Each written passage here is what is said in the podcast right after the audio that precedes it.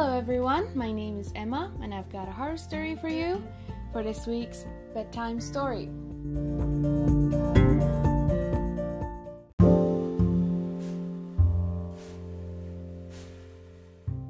The name of the story is The Parade in Point Pine, and the author is anonymous. I hope you enjoy it.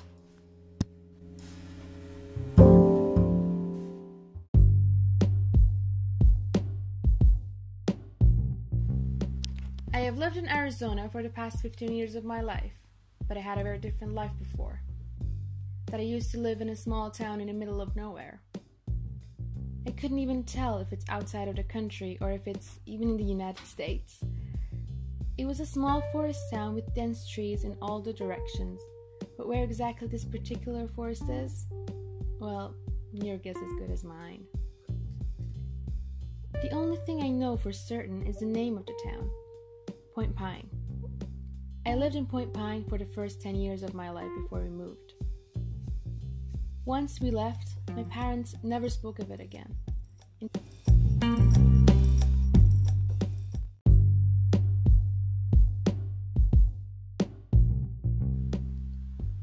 fact, they acted as if it never even existed. And to them, I guess it didn't. I don't really blame them either. I caught on pretty quickly and realized, but they were trying their hardest to forget the memory of Point Pine. Whenever kids at school asked me where I was from, I simply told them that I was from a small town, that they never heard of it. I also learned that any question about Point Pine would be met with punishments. A few months after we moved to Arizona, my older sister, Felicity, had a school project about family history. She did it in Our Life in Point Pine and wrote about some of the things she remembered.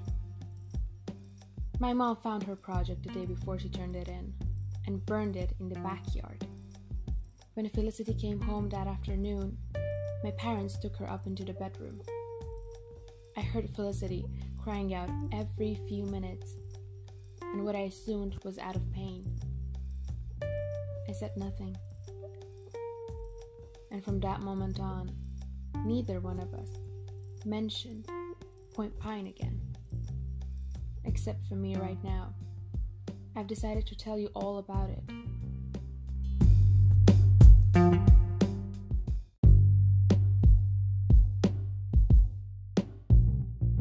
I don't know what is causing me to remember all these things. Maybe the fact that my father died a week ago. Since he died, my mom has remained silent. She hasn't said a word to anyone. She hasn't even cried. I've started recalling random things about the town that at that time seemed like normal everyday things. That we residents were all used to. Now, as I look back, I realize that they were not not as normal as I thought back then. One particular thing about Point Pine had to be the Point Pine Bakery. Whenever you went in there, the owner always knew what you were about to order. I remember the kids having some sort of rumor about the owner being a magician who could read minds.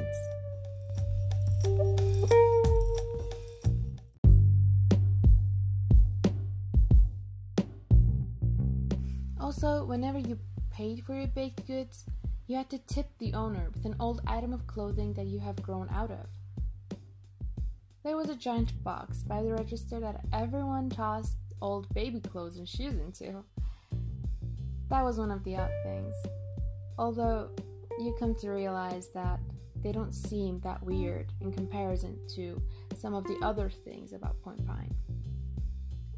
Every year on your birthday, you had to get some blood work done.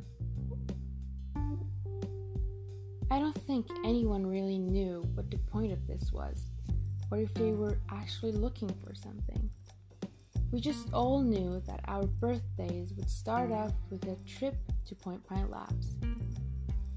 And also, everyone had to be up at 8:13 a.m.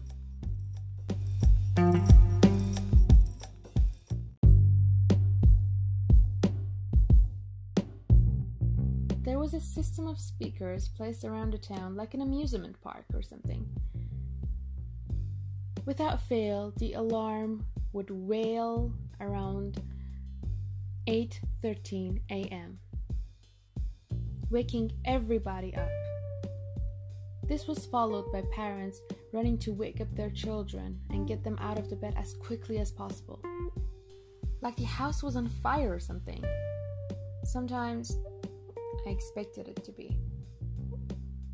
All the Point Pine schools were placed in different areas of the town. Point Pine Middle School, which was in the west, Point Pine High School was in the dead center of the town, and Point Pine University was up on a small hill toward the south.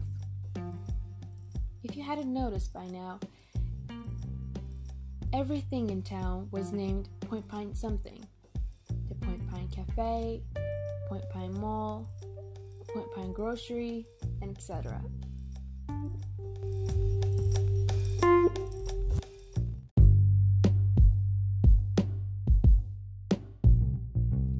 Certainly, one of the weirdest things by far that took place in Point Pine was the Point Pine Monthly Parade. It happened every month without fail.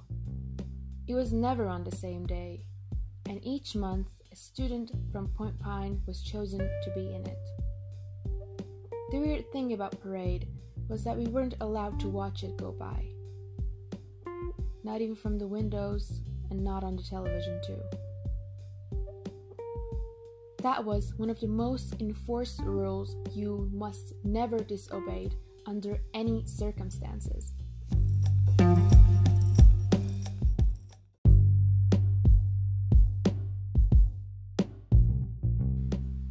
For the most part, we weren't even allowed outside when the parade passed.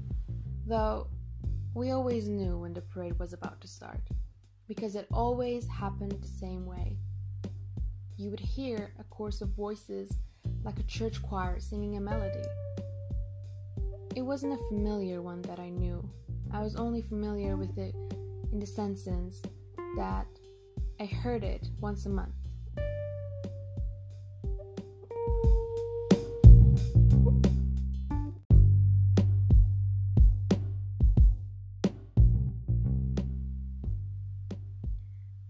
It sounded like it could be from a nursery rhyme or something similar.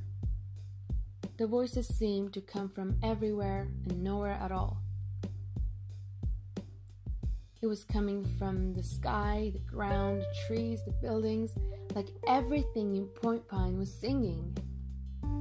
Once you heard the first notes, you had five minutes to get inside a house or a building that had locks in it. This might come as a surprise, but in Point Pine, not many buildings contain locks, so if you happen to be out and about in the streets when the singing started, you had three options and places to go. One, the school staff break room.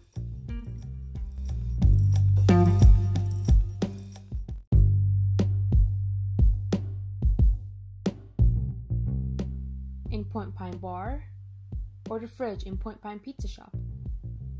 One year in month of August, my friend Lee had decided that we were going to break the rules and not go inside when the parade passed. Now that I think about it, I'm surprised that kids didn't do this more often, considering that, well, when you tell kids that they must absolutely never do something, they often do the exact thing. Since we didn't know when the parade was coming or where it started, or the exact path it took, we decided the smartest thing would be to wait in the forest near the Point Pine Library until the prey would eventually come down to the street. So we basically decided to spend about half of the month hanging around near or around the library. Around the third week of the month, while we were sitting in steps of the library talking about some things that weren't important, we heard the music start. Lee and I looked at each other and then took off running into the trees. While everyone else raced to the nearest school, once he stood up, he kept his head down. Lee, what's wrong? I asked. I could hear him sniffling. Lee. Lee, look at me. I shook his shoulders. Lee, come on, look at me. He finally responded as he lifted his head.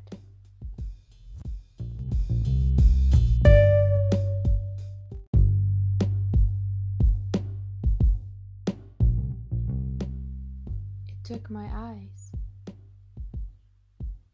I will never forget the dark bleeding holes in Lee's face and the cuts around his skin.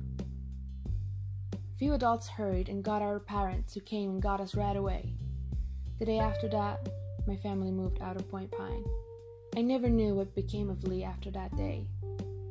Minutes after we left, my parents acted like Point Pine never existed. He was never even discussed, and I never had the nerve to ask about Lee again. As far as I know, Lee was the only person who ever saw the parade, and he was never able to see anything else again.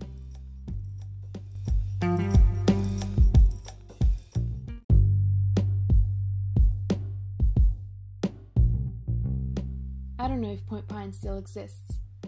I'd like to go and check it out. But even if I knew where it was or how to get there, I don't think I'll ever go back. I have a feeling that I wouldn't exactly get a warm welcome.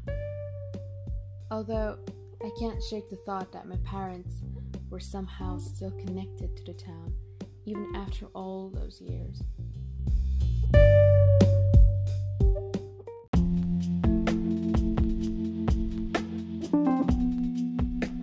Hi, it's Mehrad. I hope you enjoyed the bedtime story.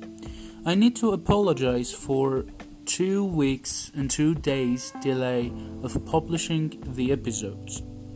We were dealing with some technical problems, but from now on, I hope everything will be uh, organized again as before. Thank you for listening, and so many thanks for your support.